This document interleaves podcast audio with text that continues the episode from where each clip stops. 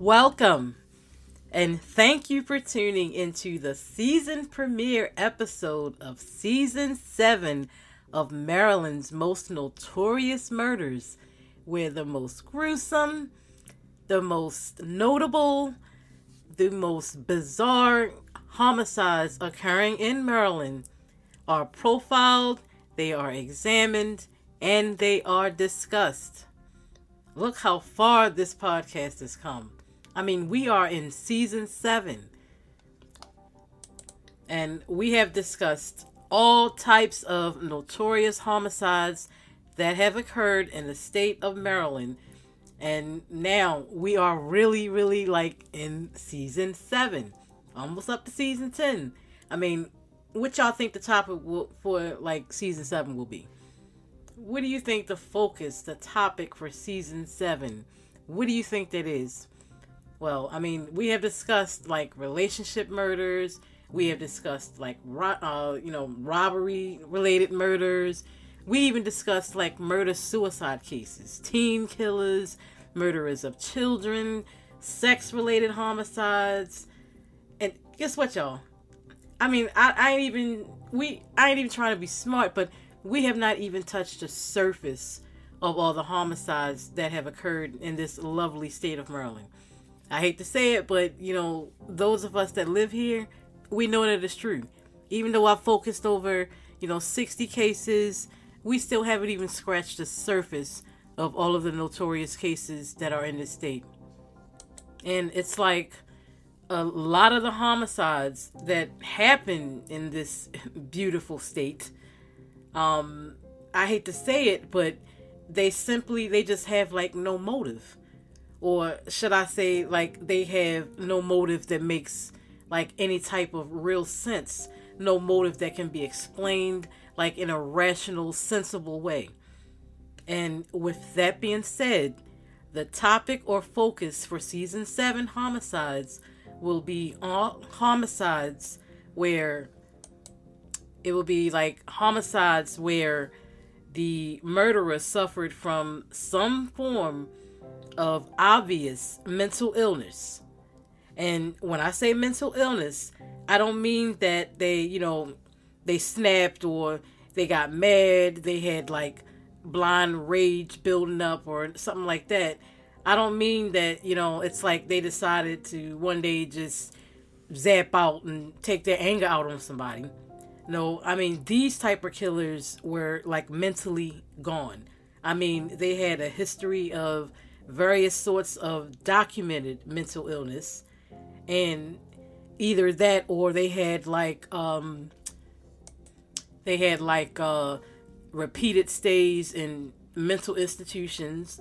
And they were somehow allowed to live in society when they obviously showed previous clear signs that they should have been committed Mostly all of the murderers in this season, season 7, have been sentenced indefinitely to the only real mental institution that we have for the criminally insane in Maryland, meaning there's no real chance of them ever really being released back into society because their crimes were so bizarre, so brutal, so pointless, so out there.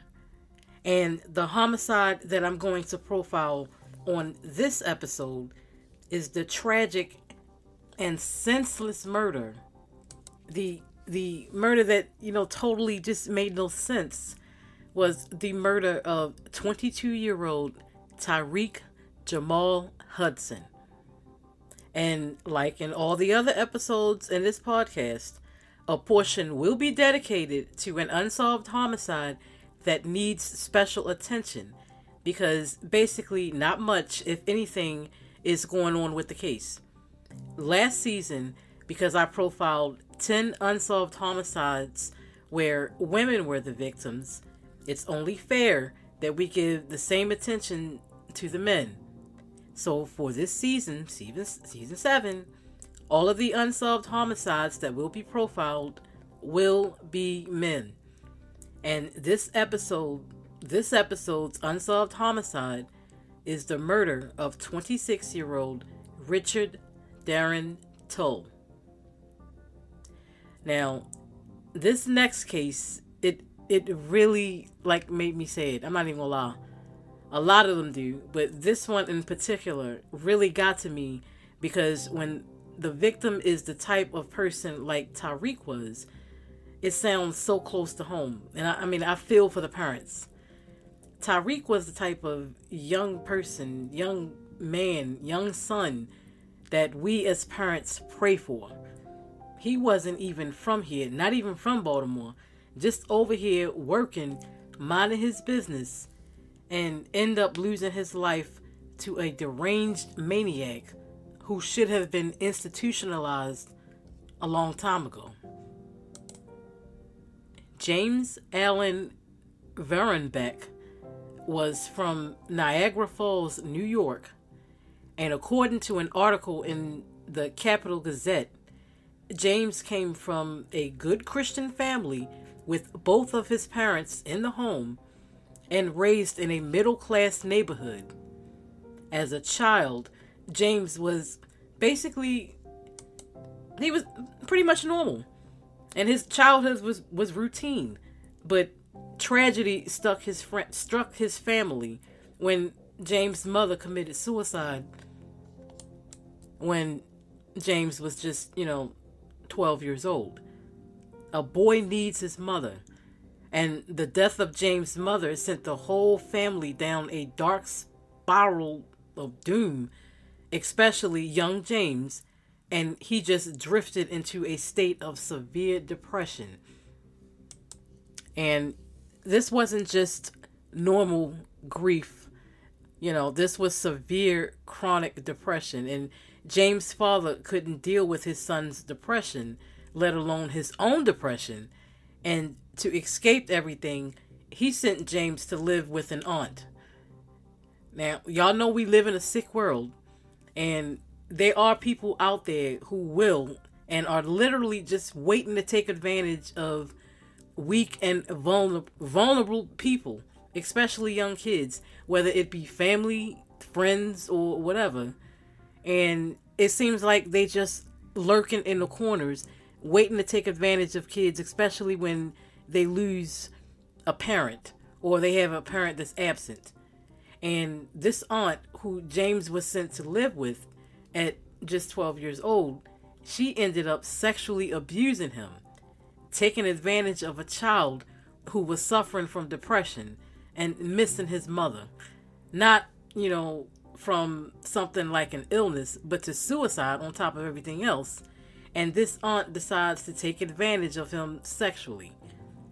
People don't realize that the damage that can, the long lasting scars on a pre-vesting boy for life that sexual abuse can have leaving him confused and lost, not only about his own identity, but confused about his sexuality, his emotions, his own life.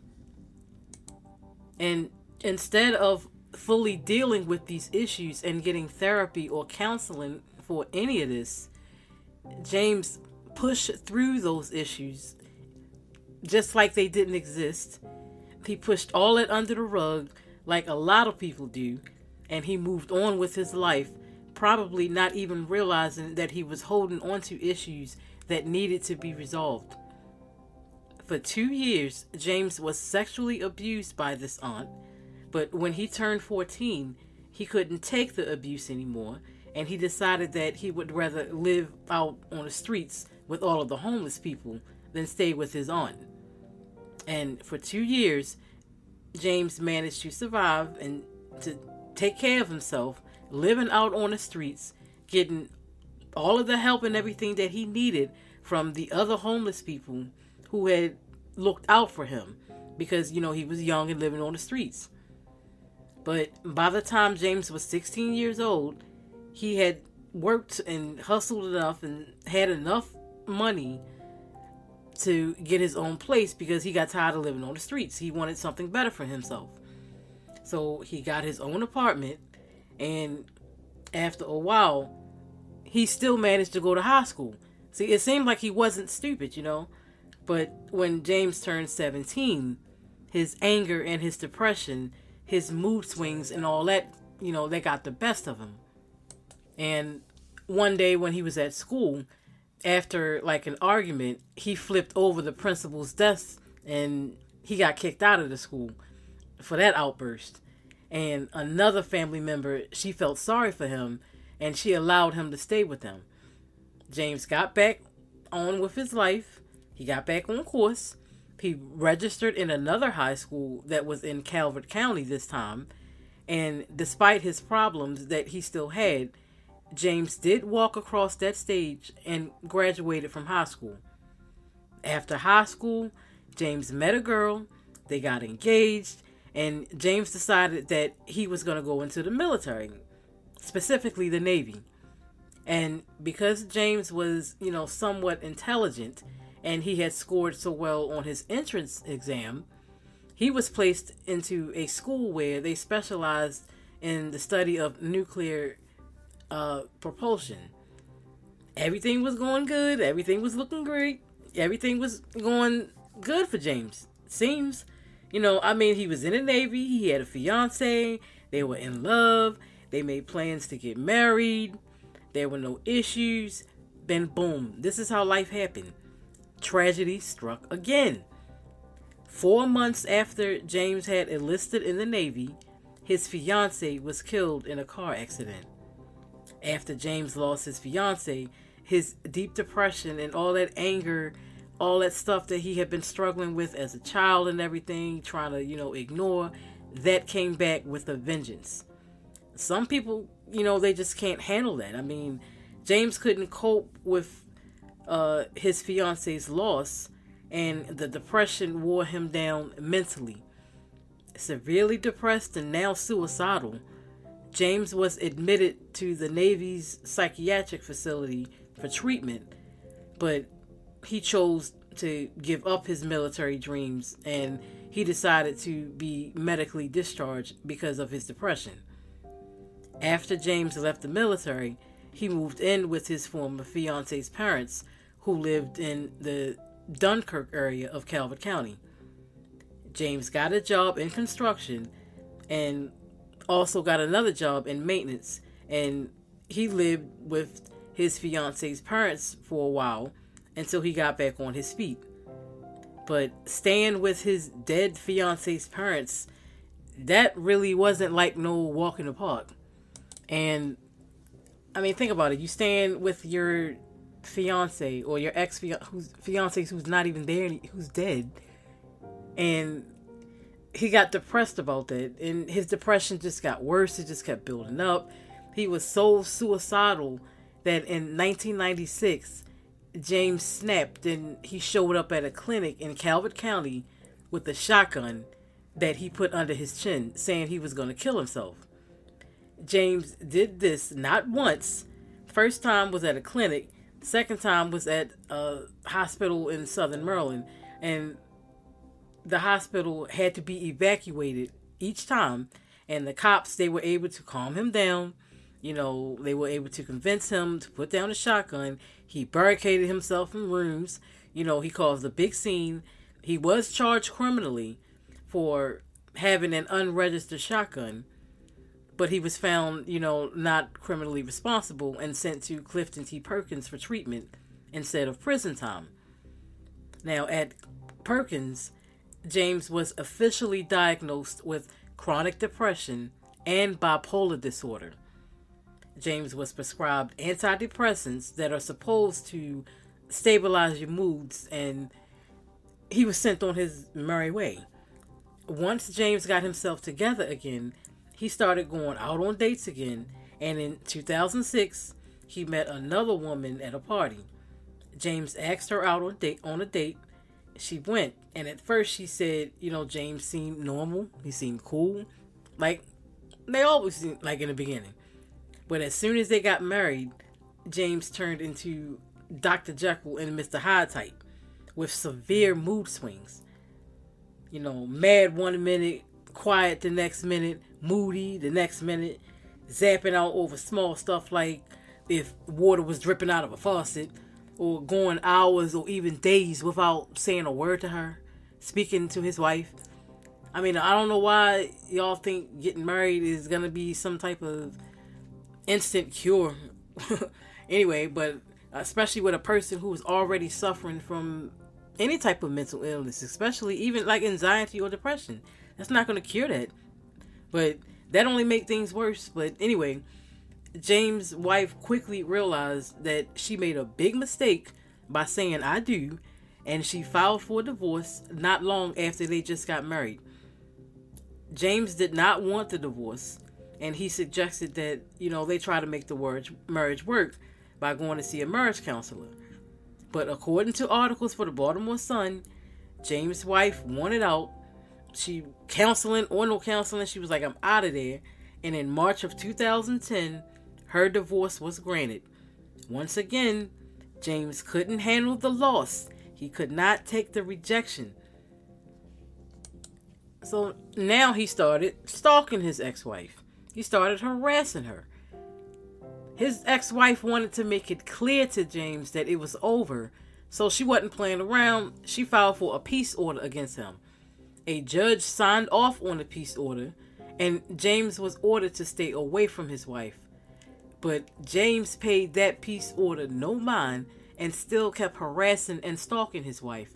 So after he violated and ignored the peace order, a warrant was issued for his arrest in May of 2010. After James was arrested, his new his ex-wife didn't really she didn't really want to see him in jail. She, you know, she didn't want to see him locked up or nothing like that. She just wanted him to stay away from her. And that's basically what she told the courts. So after James promised to stay away from his wife, well, his ex-wife, this time, you know, the case got suspended and James was free to go. Again, I mean, y'all see the pattern? Just because, you know, a person has not killed anybody, he has, you know, shown signs of zapping out, especially with the guns in the hospital and stuff like that. Anyway, James drifted back to another ex girlfriend, but after that relationship ended in 2013, James pretty much kept to himself stayed single, and lived by himself. During one of James' uh, stays in a mental institution, he did receive another diagnosis of another mental illness. James was diagnosed as having schizoaffective disorder, which basically, you know, it can be caused by tragic events like the loss of a loved one, or a divorce, or a history of abuse part of James' mental illness came from never really officially being treated for the sexual abuse that he suffered from his aunt. And he struggled with issues with his own identity and he felt great. You know, he was embarrassed and ashamed from the whole experience, even as a 53 year old man. But James got a job with the Anne Arundel County public school system as a groundskeeper and in 2019, James moved into an apartment at the Colonial Square Apartments in Glen Burnie. While living alone and taking his prescribed medication only sporadically and eventually stopping it altogether, James struggled and fought with guilt and delusions about his sexual abuse because because like while he was alone in his apartment he felt guilty because he would watch porn.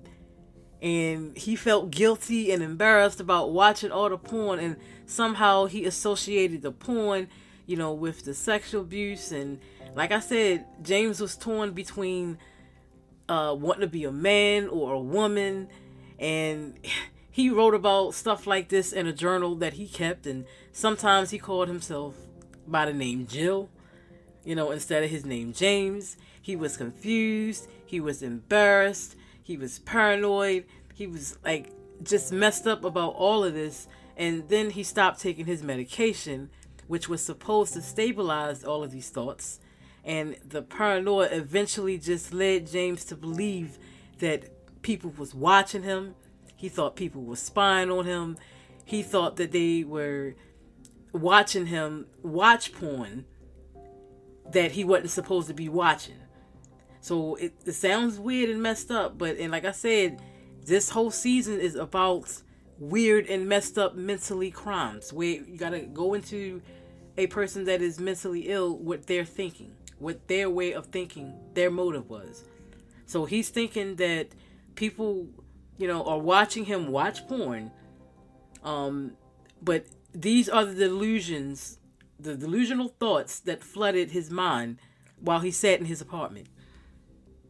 Now, the neighbors just thought him as they just thought of him as this weird dude who kept to himself, you know, and just sometimes mumbled to himself and went through the dumpsters like he was looking for something. You know, we might see some people like that sometimes in downtown Baltimore, the ones that be mumbling and talking to themselves. They might actually be, be going through some things. But James was known as the weird neighbor, the one who always left his front door cracked just so he can look out. Because James was so paranoid and suspicious of anybody in authority in his delusional mind, James believed that Satan, the devil, was using electronic devices to lure or entice people to prepare them for the apocalypse. So weird stuff like that. James believed that all of the communication devices, like phones, TVs, I mean, not TVs, but any type of anything that came from radiation, he thought that they were just tools or stuff that people would use to spy on what he was doing. And because of this belief, he never got a smartphone, he never got the internet service, he never got cable, and he was told like he I mean, he he was so old school. He got like an antenna and you know aluminum foil bunny ears bunny ears all of that if y'all can remember that which honestly to be actually i'm not even mad about that actually you know TV with antenna on it. But anyway, he used all of that to watch local news because he didn't trust the internet or none of that. Whenever James wanted to see something other than like the local news, he went to the library and he rented like CDs or DVDs that were, you know, already there, which, you know, I I didn't know porn was in the library, but anyway, he was taking things back to the 80s. See, something about the abuse that James had suffered it messed up his mind. And when you combine those feelings of guilt and shame with the porn he felt embarrassed about watching, plus he had stopped taking his meds, and it was reported that he was trying to wean himself off of opioid painkillers, it was bound to be an explosion. It was bound to be an eruption. He was a ticking time bomb. 22 year old Tariq Jamal Hudson, trust me, was a different breed. Not what y'all used to seeing, you know, not even from, he wasn't even from here, wasn't even from Merlin. Minding his business. This computer software engineer literally was just minding his own business, doing all the right things in his life. Known as TJ, Tariq was from Wilson, North Carolina, and he had finished a five year early college program in four years while he was a student in high school before moving on to North Carolina AT&T State University where he majored in computer science of course. Smart. In translation smart. A bachelor's in computer science trust me y'all is not an easy degree to get but Tariq managed to earn his in less than three years and graduated in December of 2017, a year and a half early of schedule. Tariq landed a job at Northrop Grumman in Annapolis, and he decided to move from North Carolina close to his new job in Maryland, which makes sense. Like he and his mother decided on a modest apartment, also like also where James lived at in the Colonial Square apartments in Glen Burnie. And he lived in a unit directly above James. James was in apartment G, and Tariq was in apartment K of building 179 on Virginia Lane.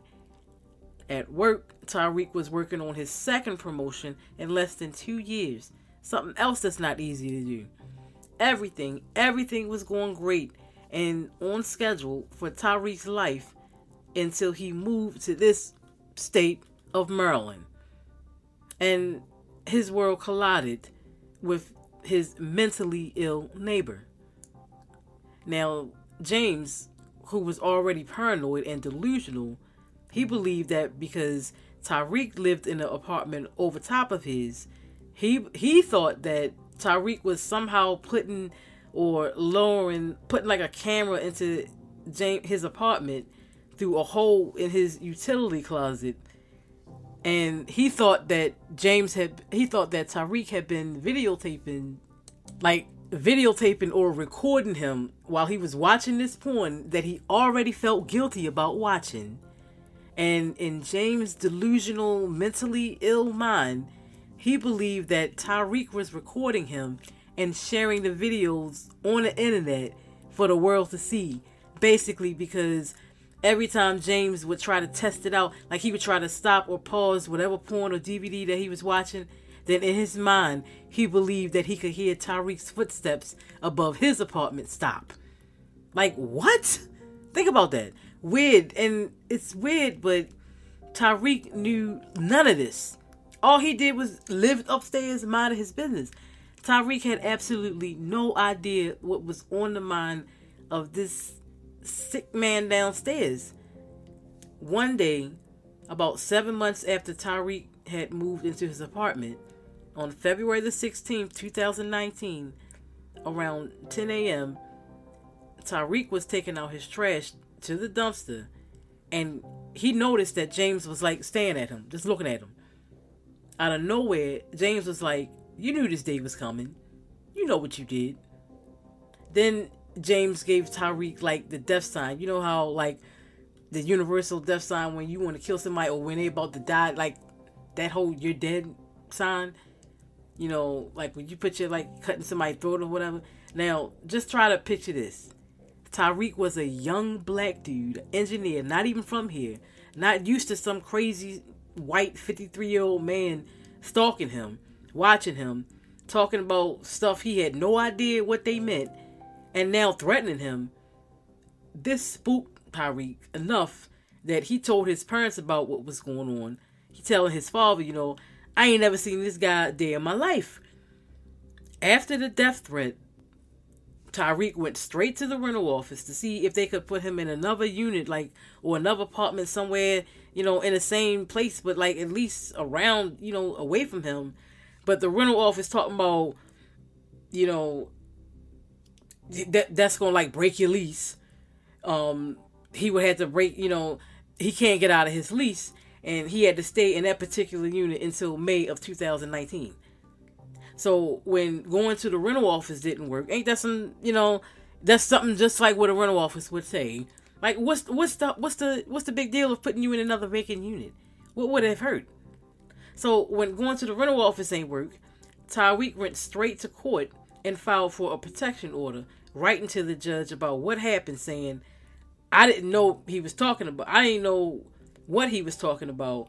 And honestly, he actually wrote, he said, and honestly, I feel threatened and I have a fear of just going in and outside of my apartment for the, le- the past couple of days. The judge did sign an interim protective order and she scheduled a temporary peace order hearing for February 19th, 2019. When James showed up to court, he told the judge that Tyreek was the one who had been spying on him and now he wanted to press charges against him for spying on him in his own apartment. In the end, the judge denied both orders for protection, and nothing really happened. Two months later, on the morning of April 15th, 2019, around 7:10 a.m., disaster struck, and James made his move.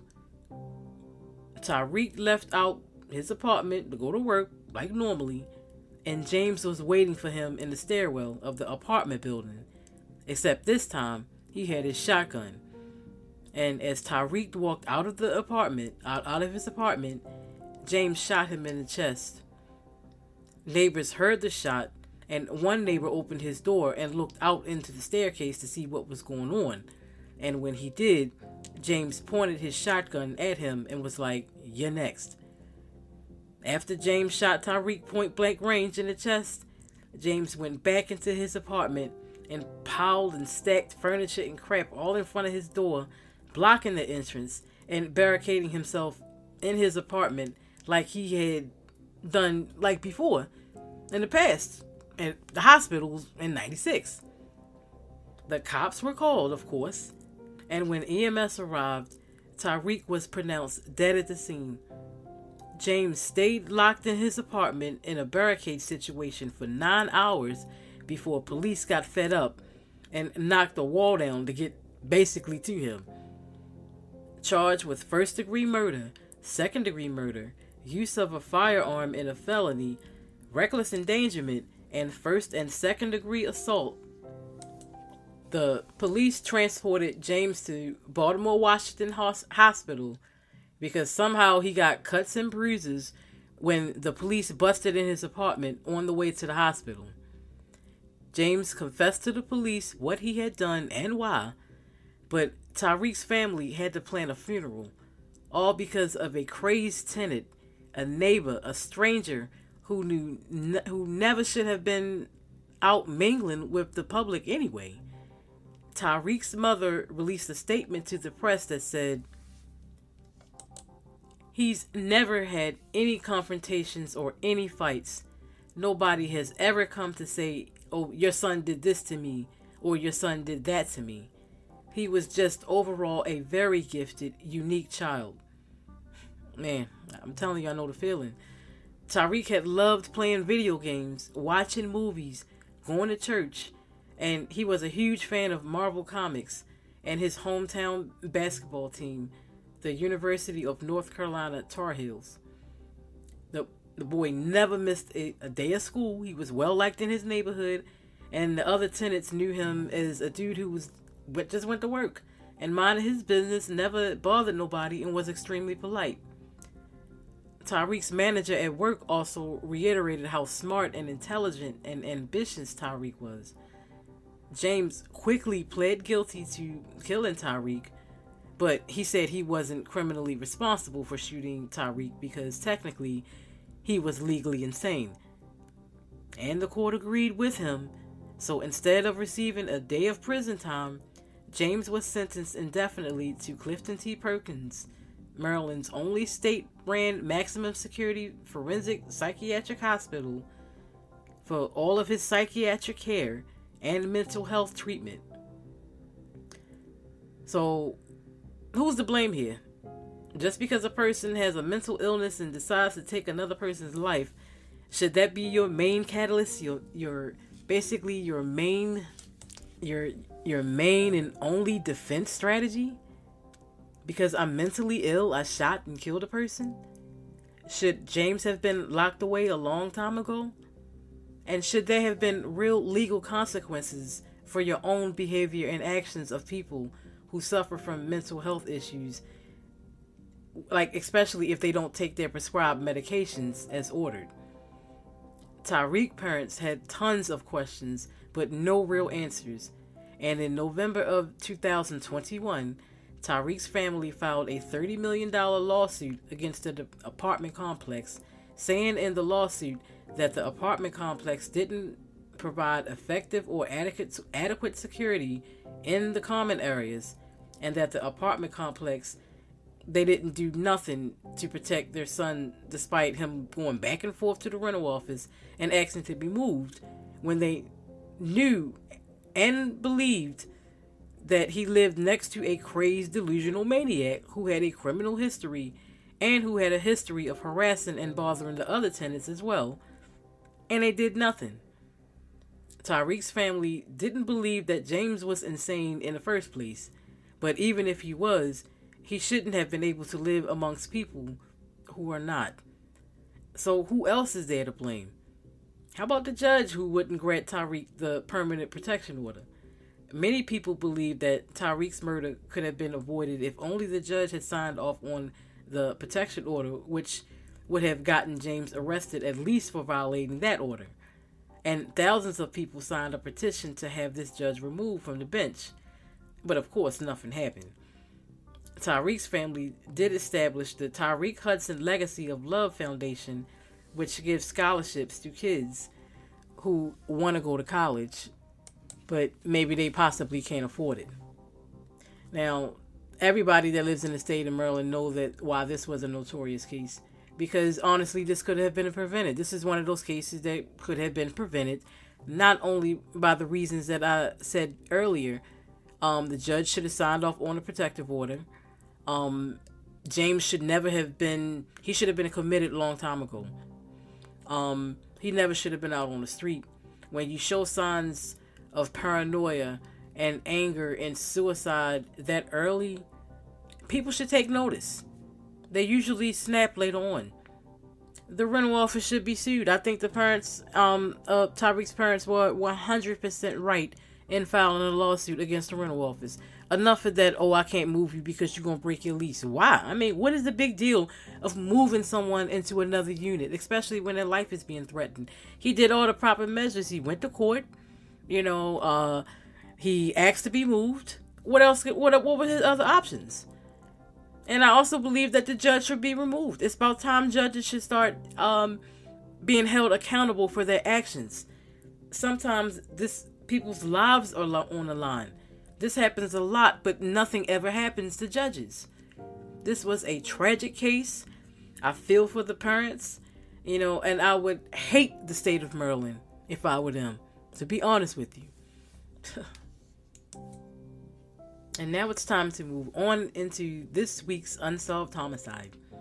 And like I say in every episode, although a lot of attention and focus is given to homicides in Maryland that were you know, noteworthy and may have received a lot of press, this podcast also shines a light on many homicides that we see in the state that do not receive a lot of attention, if any attention or press at all.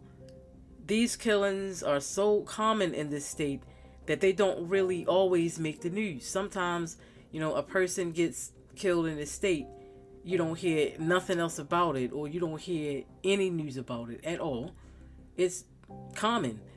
And the number of homicides that are unsolved in this state is completely staggering. Homicide detectives can't do it by themselves, it's obvious, especially when they're outnumbered, kept busy all of the time. And what happens to cases where, you know, nobody is talking, those type of cases, I hate to say it, but nothing really gets done the cases where basically because of the victim's past, like if they were selling drugs, if they was tricking, selling, you know, any of that, nobody is talking, you know, about these cases because sometimes people think, oh, they had it coming. You know, these cases are really hard to solve because the victim, quote unquote, you know, cops like, okay, they had it coming. I mean, what happens to these type of murders? Did the killer simply just get away with murder? it just seems like literally nothing is done with these forgotten cases, not because nobody cares anymore, but sometimes because the public simply just forgot all about it. It's like we've become immune to homicide in this state. Well, on this podcast, although we talk about cases where they did receive a lot of notoriety and attention on the flip side, a focus is also dedicated to homicides that did not receive the attention that they deserved. And with that being said, this episode's unsolved homicide is the shooting murder of 26 year old Richard Darian. Salis- Salisbury, Maryland is a town located in Wicomico County, close to the eastern shore. Salisbury is not that violent when you compare it to like the state of, you know, like a city like Baltimore in like 2006, Salisbury had five only five homicides, whereas unlike Baltimore, they had 276 homicides. See what I'm saying? Do the math. And in Salisbury, 26 year old Richard Tull was unfortunately one of those homicides reported in Salisbury. On Monday, June 5th, 2006, at around 12:10 a.m., Salisbury police responded to a call about a shooting at the Queen City Elks Lodge at 230 Catherine Street in Salisbury, and when they got there, they found Richard lying behind a home. Richard had been shot in the parking lot of Elks Lounge in front of several witnesses. But all of those all, all the witnesses could tell police was that the shooter was a black man wearing a white t-shirt which is everybody in the state of Maryland, every black man in the state of Maryland. Richard was rushed to Peninsula Re- Regional Medical Center, where he later died. As of today, Salisbury detectives still have no convictions for this homicide. So if you have any information and would like to provide anything, any clues, no matter how mundane it may seem, please call the Salisbury Police Department at 410 548 3113 or Crime Solvers at 410 548 1776. Once again, you can call the Salisbury Police Department at 410 548 3113 or you can call Crime Solvers at 410 548 1776. You can remain anonymous, people. Thank you for tuning in this week, the season premiere of season 7. Please be sure to subscribe to this podcast for updates on future spine tingling, hair raising, air popping episodes. Air popping, eye popping episodes.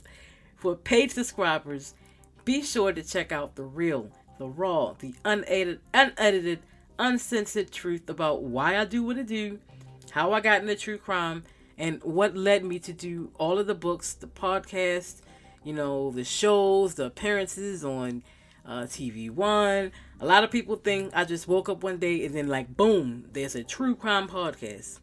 Nah, boom, that is not even the truth. There is a whole method to all of this crazy madness. I've been in this game for almost, almost 20 years now. And if you click on the past, on on the past episode entitled "Why I Do What I Do," y'all will understand more about why I do what I do. I also want to let my listeners know that for season one, which was the uh the child murder homicides, six of those episodes have been selected for film production, meaning production has officially begun for the video or documentary production version of those six episodes. So, and the very first documentary produced by Savage Life Productions will be based off of the very first episode that was featured on this podcast. So if you haven't checked out the very first episode, which I did when I was nervous and I was just like, oh my God, what am I doing? Either way, guess what? There's a documentary about that about to come out. So tune in because the video version will be coming to your way soon, later this year, 2023. And while you're at it, check out the new website, Maryland's Most Notorious Murders.com. And Maryland is spelled uh, MDS, Most Notorious Murders.com, where you can access episodes from season 1 through season 6. You can also find links to all of the books that are related to this podcast entitled Maryland's Most Notorious Murders 1990 to 2008, Maryland's Unsolved Homicides Volume 1, you can also find links to uh, my local bestsellers Junkie, A True Baltimore Story, Until I Get Caught, The True Story of a Serial Rapist in Baltimore, and Child of Baltimore. You can also check me out on the latest episode of Payback for TV One, and you can check me out on. Uh, uh, you can also check me out on TV One or The Murderers, where I profiled Josephine Gray on the Oxygen Network, the female serial killer in Maryland. Once the video documentary based on uh, seasons ones are available, you will be able to find the links to the documentaries here also at uh, Maryland's Most Notorious Murders.com. Be sure to tune in next week where another gruesome, another high profile, another bizarre homicide occurring in Maryland. It will be profiled, it will be examined, and it also will be discussed on Maryland's most notorious murders. And this has been a Savage Life production.